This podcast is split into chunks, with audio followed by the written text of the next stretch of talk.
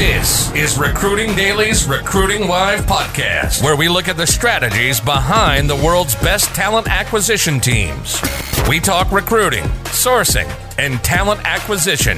Each week, we take one overcomplicated topic and break it down so that your three year old can understand it. Make sense? Are you ready to take your game to the next level? You're at the right spot. You're now entering the mind of a hustler. Here's your host, William Tincup. Ladies and gentlemen, this is William Tincup, and you are listening to Recruiting Daily's podcast. And today we have a wonderful guest and a wonderful topic. So the topic for the day is the new world, new world of work which is uh, a wonderful time to talk about it uh, because we're all going through uh, work from home and all kinds of work related issues. So it's actually really, really, really wonderful uh, to uh, to have this as a topic. We're going to be talking with Baron from Harver. And uh, Baron A, how are you doing today? Very well, and great to be here. Awesome, awesome. do do us in the audience a favor. introduce yourself and the company a bit.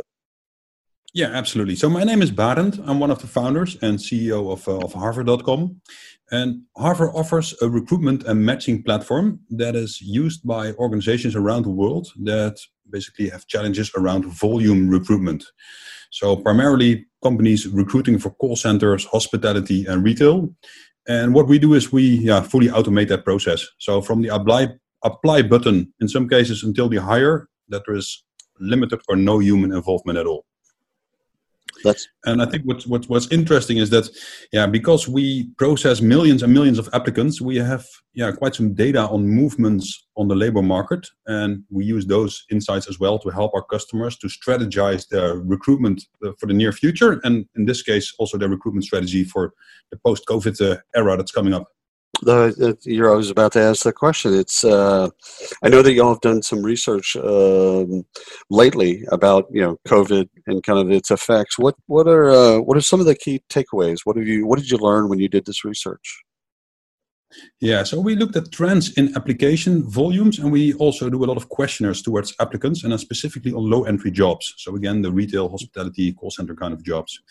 And what we saw is that um, the application volumes on what can be considered safe jobs, so for example, work from home jobs, are spiking enormously. So people that are now laid off or temporarily unemployed in, for example, hospitality, that at large scale they are moving to work from home positions.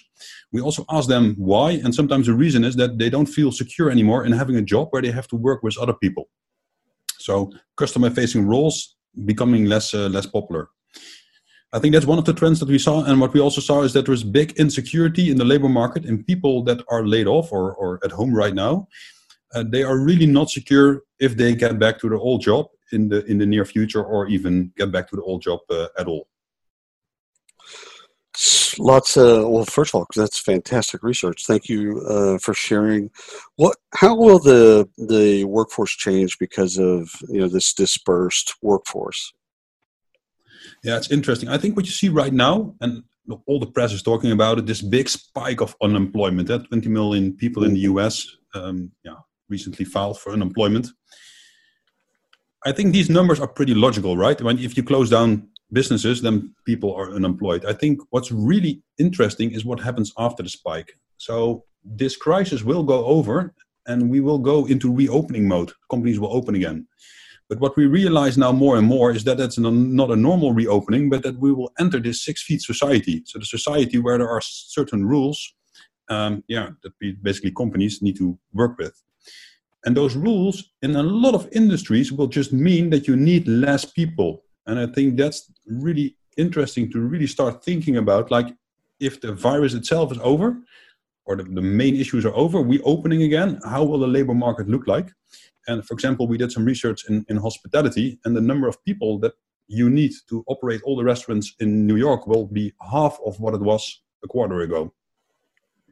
And I think, yeah, those kind of insights in, in what will happen after the uh, after the initial crisis is over, I think that's very interesting. So, Um, of job availability following the end of pandemic, what do you what do you suggest? Because I, I got asked the question yesterday uh, about retail and uh, and and uh, restaurants in particular, Yeah. and it was an interesting question of like, do you think uh, do you think we'll have trouble getting those folks back? And I answered, I'm not sure those businesses will have the same business model after this. So I'm not sure we have to get them back. Absolutely. No, I might be wrong. you're you're the expert in this. I No, no, you're not. I think it's clear. I mean, we also operate in, uh, in other parts of the world where they're already in reopening uh, stage. So if you now talk to entrepreneurs in China that also have to adapt to a six feet regulation, if you just look at an average, and, and we will share some information on this as well, but if you if you look on average floor plan of, for example, a restaurant in New York, and you remove the tables so you meet the six feet criteria, you see that you lose half of your of your seating capabil- capabilities. And that means you just need half of the staff. Um, so if your question is, can we find the people that we need? Yeah, definitely, because we only need half of the people that we used to have. And that means that half of them will stay unemployed, uh, unemployed regardless if they want to go back or not. And this is not only, of course, in restaurants, because this is also impacts the suppliers of the restaurants, but this is also fully applicable if you, for example, look to airline companies. You cannot put the same amount of people in an, in an airplane anymore, so you need less people on board.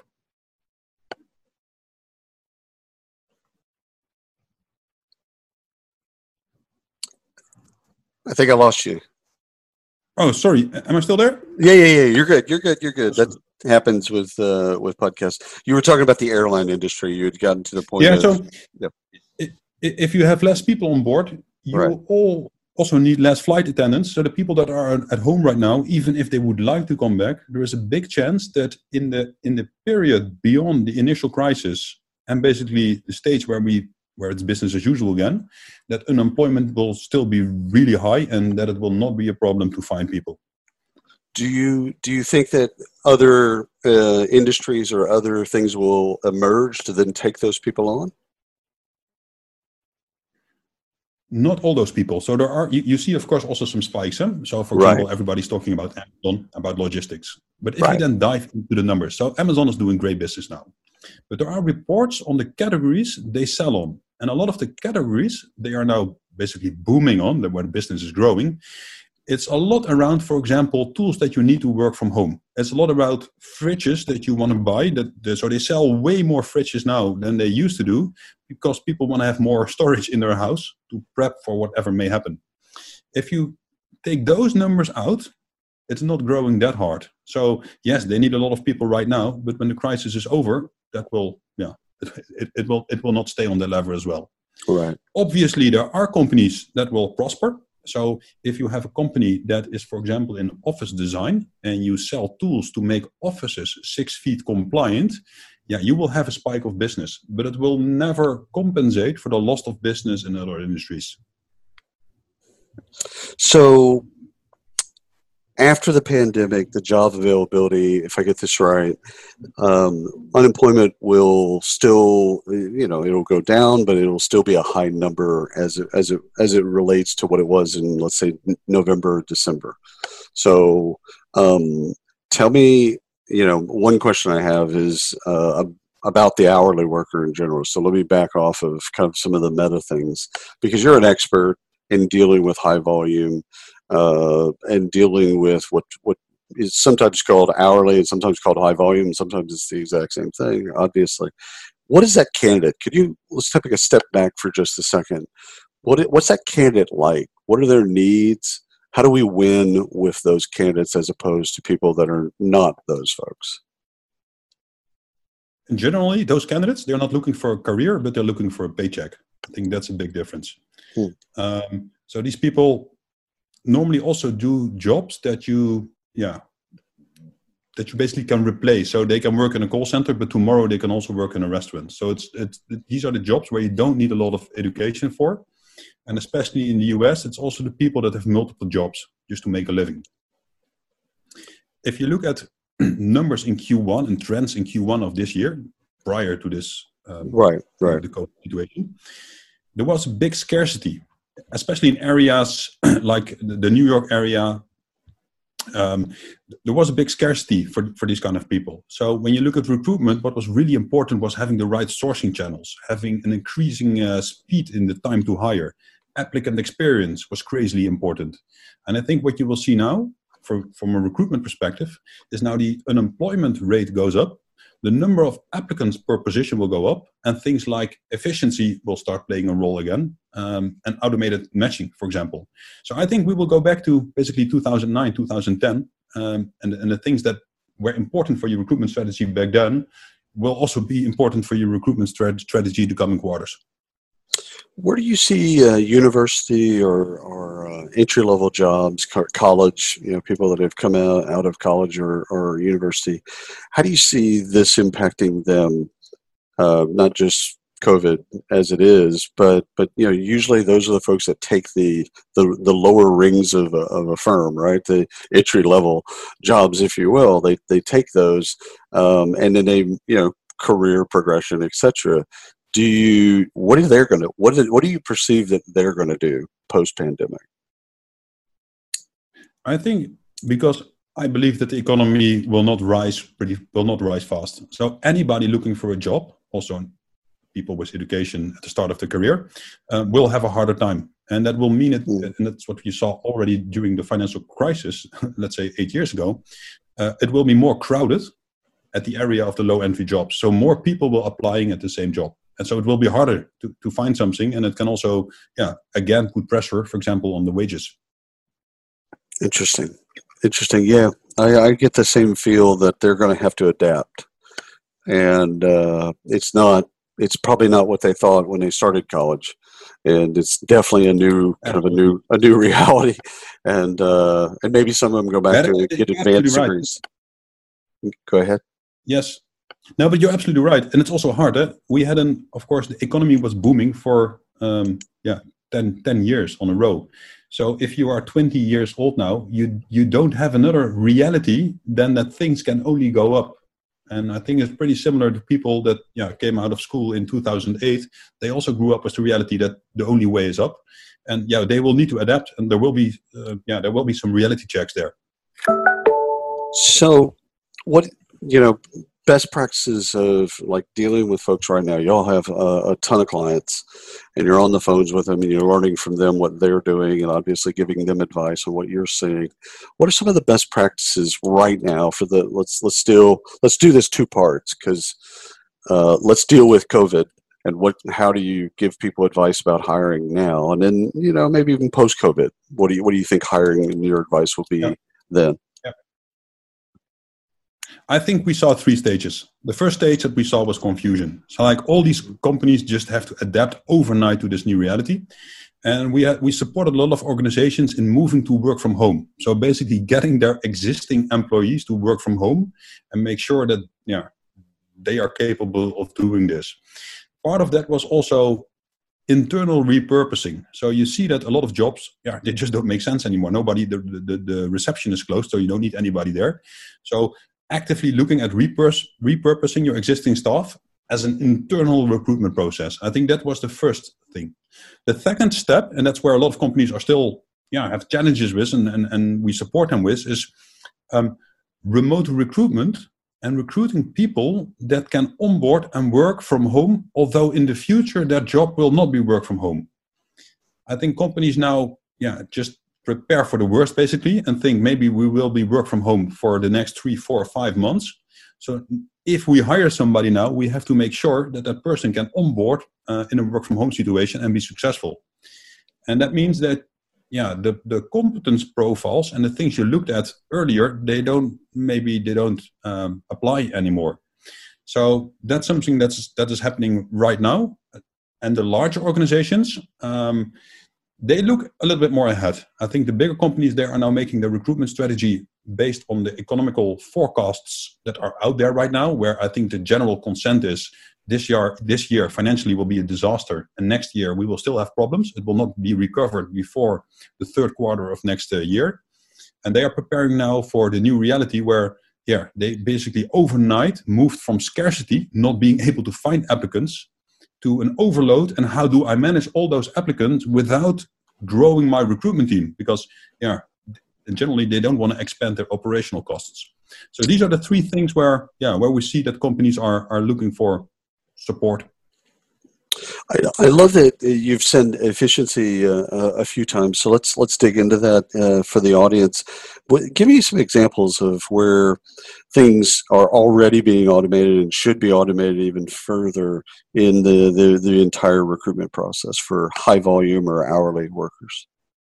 I think if you talk about efficiency, then in the old reality, pre-COVID, a lot of effort was taken into into sourcing, just finding the right people, and if you find them, the selection was was was done as as always.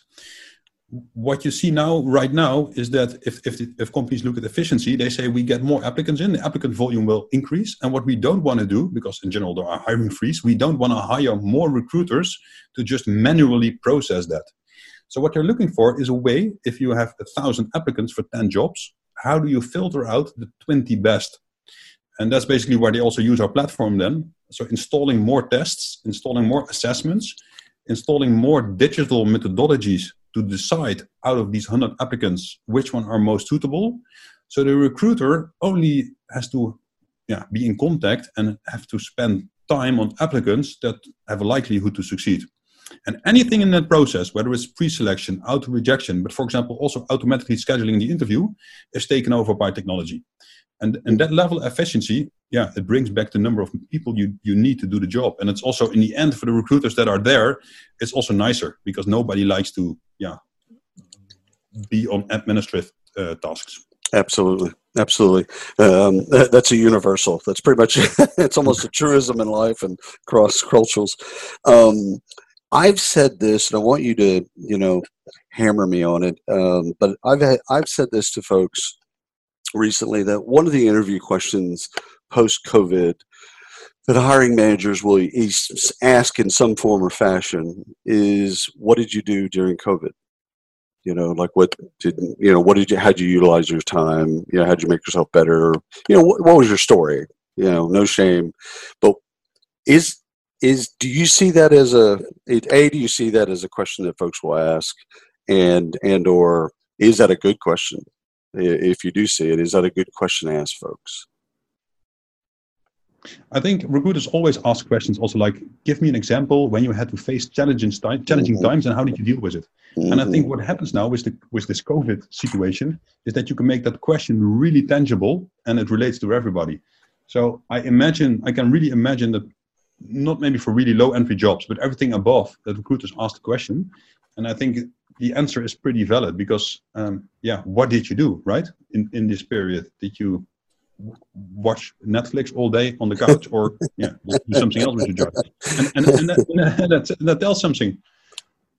Yeah, it does. Think, example, in, in, the US, it's really interesting eh, that if you see the, the amount of money you get in the US right now if you're unemployed, I think for the US that's unprecedented, right? That that, that yeah. you get as if, if, you, I think if if I understand correctly, if you made less than six thousand dollars a month, it could be that you make more money as an unemployed person right now than when you had a job. Yes. So what did you decide to do?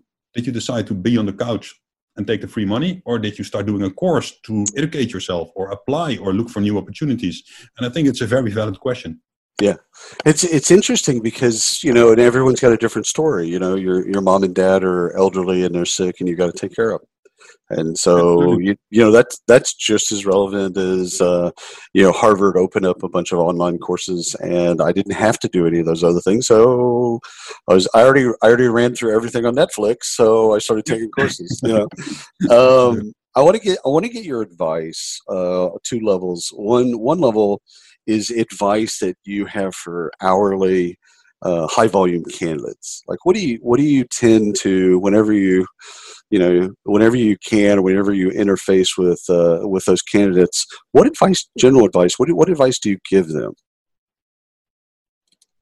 I think one thing is that we also learned in the previous um, crisis: don't spray and pray.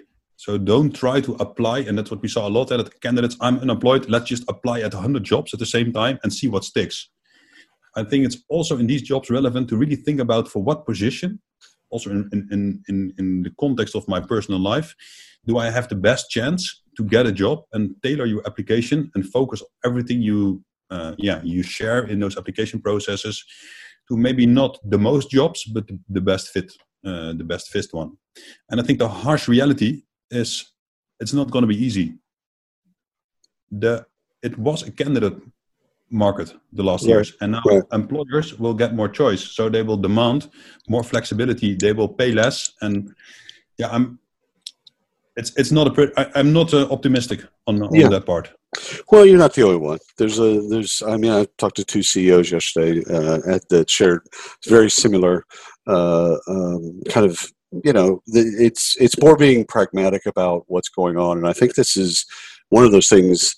If you've been through several of these, you know, go go back as many recessions or or, or you know events like this that you want to. People that have weathered these kind of understand you know the the cycle of what's going to happen as opposed to someone that's never been through it like my first recession that i went through was in the late 80s and it was a, a real estate uh, recession that was here in the united states where yep. we had over overbuilt uh, savings and loan crisis if you will um, and you know what two three years later that was gone and we were into a boom again. So it's you know it, it's we will get through it. Yeah. Yeah, yeah. But, but i think what's also interesting is the employer side. So yes. what you see, of course, is that the mom and pop shop, mom and pop shops, they're getting less. There are more employers hiring a lot of people, and the last years we made a lot of progress when it comes to diversity and inclusion. When it comes to protecting minorities in application processes, when it comes to respecting applicant experience and treating them with respect. And I think what we really should challenge all organizations moving forward is that we don't basically abuse this opportunity to let yep. go of everything we learned and we built on because that's i think the biggest risk that in the end if we look back in five years that we said everything we learned in the last 10 years we throw it away overnight and after covid minorities they were basically put in the wrong corner again. Dni was just not a topic anymore. Candidate experience forget about it. And this is something i think it's a decision from from organizations but this is also something where i believe that every recruiter could have a voice in and basically have this voice in their own organization like yes we could pay less now yes we can be harsher on applicants but is that the right thing to do and i think that's a very important I, th- yeah, I think that's I think that's a top of mind for a lot of people in terms of we've there's an appear there's a feeling that we've made strides. Are we going to fall backwards? And uh, and that's you could take that a lot of different ways. Just uh, even if you do just uh, gender equity, uh, it seems like we made some strides over the last couple of years. Whether or not we have or not, that's probably debatable. But it seems like we have. Are we going to fall backwards uh, with that and with all of these other yeah. initiatives? Um, uh, two questions last. Um, one is you also in your position deal with a lot of the CEOs, you know, of companies, uh, the C-suite, if you will, uh, boards of directors, etc., uh, of companies that have high volume or hourly workers. What what do you tend to get, I advise them like with their workforce? They might not be as close to their workforce, or they might. Um, what advice do you give to them about hiring? Yeah, it's it's that advice is always in a context and and the general context that we see right now is that because of covid everybody takes a step back right? Cash is really important. It's hard to forecast your business. What you can forecast is your costs. So things like efficiency and in that context digital transformation are really big topics right now. And in these topics we give them advice on how to set up recruitment processes that are in line with those bigger uh, business strategies. If you so, but, but those advices are always company specific because it really depends on the size of the organization and what you do, etc. I think where we always have discussions on is on the topics we just discussed, like what are the the values that we should never let go of, even if things get nasty, uh, nasty outside. And um, yeah, the, on, and on those topics and on, on those uh, parts, the advice is always to try to keep what you accomplished the last years as long as possible. I love that. I love that you've talked through that because, again, you are who you are, and this is the moment where you're pushed to the brink of you know your values and uh, what you what you say your values are. Do you live your values? Do you actually exactly? Oh, you're so right. You know how easy it is to create nice values in 2019 because oh, it's yeah. so oh, easy. Oh yeah. Oh yeah. Words on a page. yeah. So uh, now it's up, and, and and values they start with the CEO. So if there are values about respect in your company, but now you fire everybody and you hire yeah. them back for a dollar an hour less, I think that's yeah. the moment to look into the mirror. I just I just took uh, ZipRecruiter to task for that because they had won Great Places to Work, uh, an Employer of Choice award here in the United States, uh, several times, and you know they laid off 39 percent of their workforce in one day over Zoom, and uh, it's like okay, these things yeah. don't these two things don't gel. You're either a great place to work or not, which I you know no no, no judgment for me, but one or the other. Pick a lane be, but be in one of those lanes. And I, I think personally, I think character is born out of these types of opportunities uh, when we actually get pushed to to really kind of reveal who we really are, as opposed to maybe who we'd like to think we are. Um, uh, la- last question uh, for me is, well, you know, what what should I have asked you? We were talking obviously about the new the new world of work, especially as it relates to to hourly uh, and high volume hiring. Um, what should what should I have asked you that I didn't? I think we had a nice conversation. I think we we, we touched the topics that are also of interest uh, interest for me. I think, yeah, we could we, the two of us probably could talk for hours about the topic, but I think we we touched some really important things that both people on strategic level and and and also people on the field, the recruiters can can can think about and maybe have some takeaways on. Awesome. Well, first of all, thank you, Baron, for carving out time. I know you're busy. I know you have a lot of things going on, and oh, by the time time time difference between here and Amsterdam, it's you know late afternoon, getting into the evening. So I just appreciate you carving out time for the audience.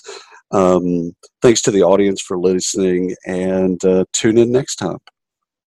Thank you. Thank you. Pleasure. You've been listening to the Recruiting Live podcast by Recruiting Daily. Check out the latest industry podcasts, webinars, articles, and news at recruitingdaily.com.